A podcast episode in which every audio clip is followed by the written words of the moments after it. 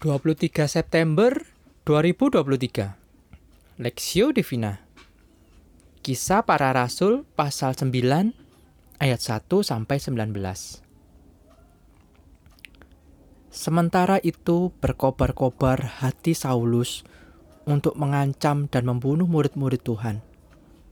Ia menghadap imam besar dan meminta surat kuasa daripadanya untuk dibawa kepada majelis-majelis Yahudi di Damsik supaya jika ia menemukan laki-laki atau perempuan yang mengikuti jalan Tuhan, ia menangkap mereka dan membawa mereka ke Yerusalem.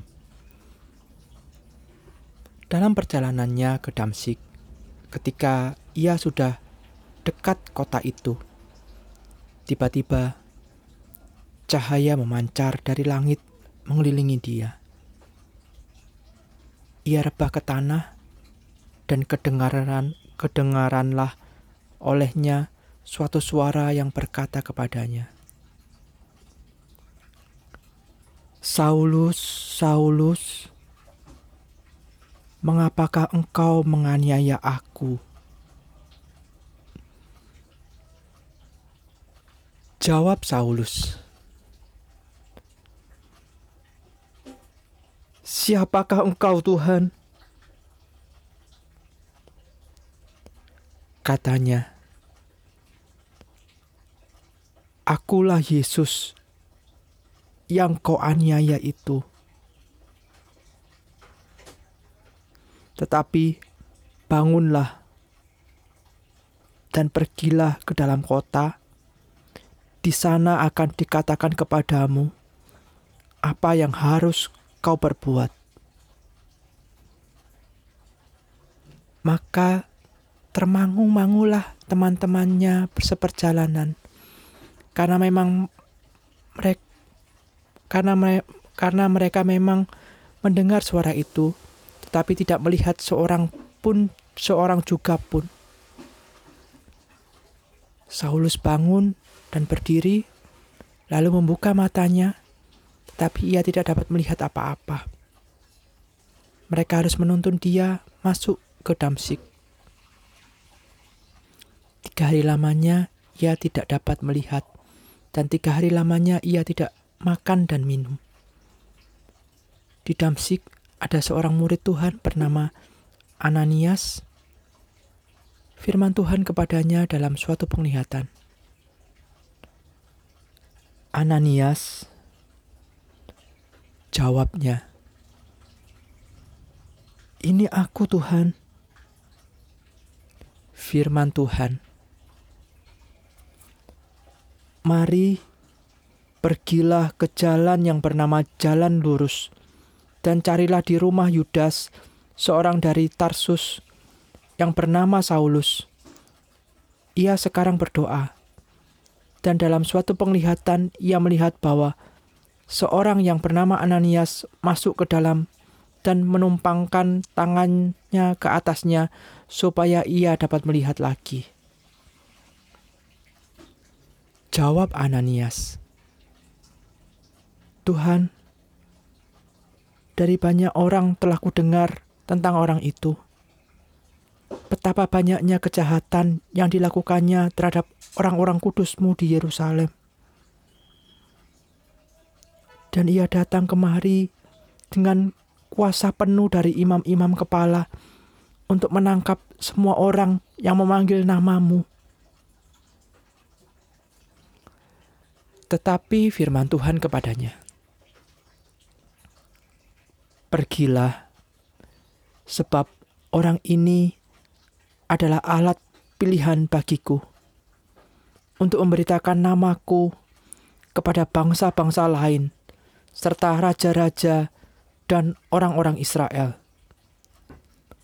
Aku sendiri akan menunjukkan kepadanya betapa banyak penderitaan yang harus ia tanggung." Oleh karena namaku. Lalu pergilah Ananias ke situ dan masuk ke rumah itu. Ia menumpangkan tangannya ke atas Saulus, katanya, Saulus, saudaraku, Tuhan Yesus yang telah menampakkan diri kepadamu di jalan yang engkau lalui, telah menyuruh aku kepadamu, supaya engkau dapat melihat lagi dan penuh dengan Roh Kudus.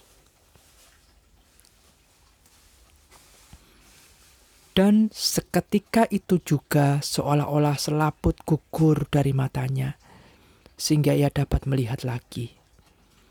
Ia bangun, lalu dibaptis. Dan setelah ia makan, pulihlah kekuatannya. Saulus tinggal beberapa hari bersama-sama dengan murid-murid di Damsik. Pertobatan Paulus perspektif. Dalam perjalanannya ke Damsik, ketika ia sudah dekat kota itu, tiba-tiba cahaya memancar dari langit mengelilingi dia.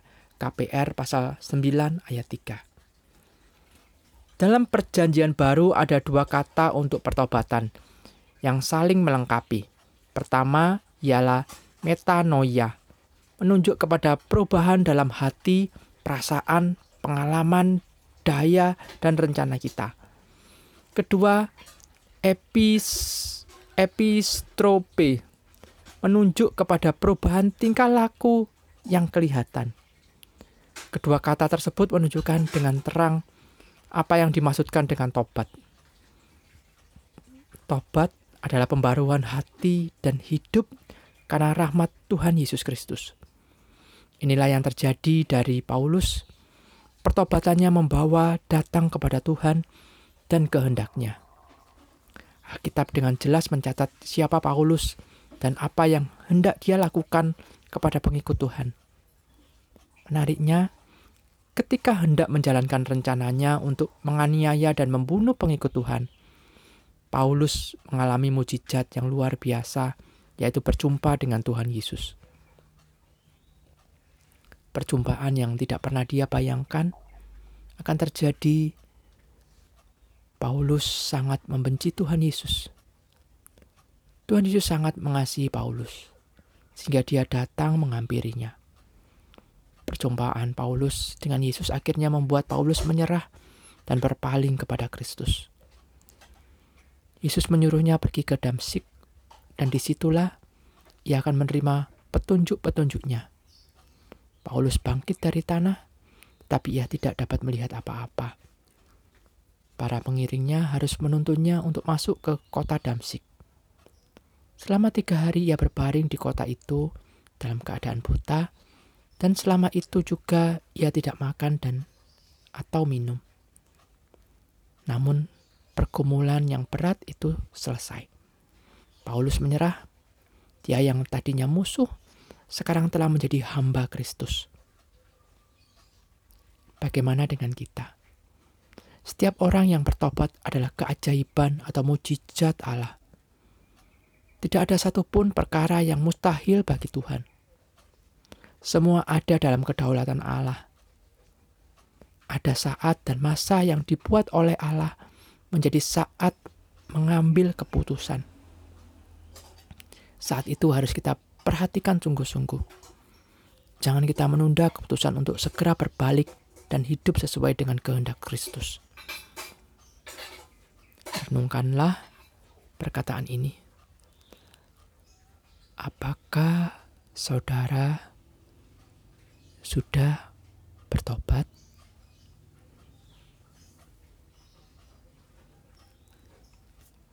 Studi pribadi apa yang dimaksud dengan pertobatan? Bagaimana proses pertobatan yang dialami Paulus?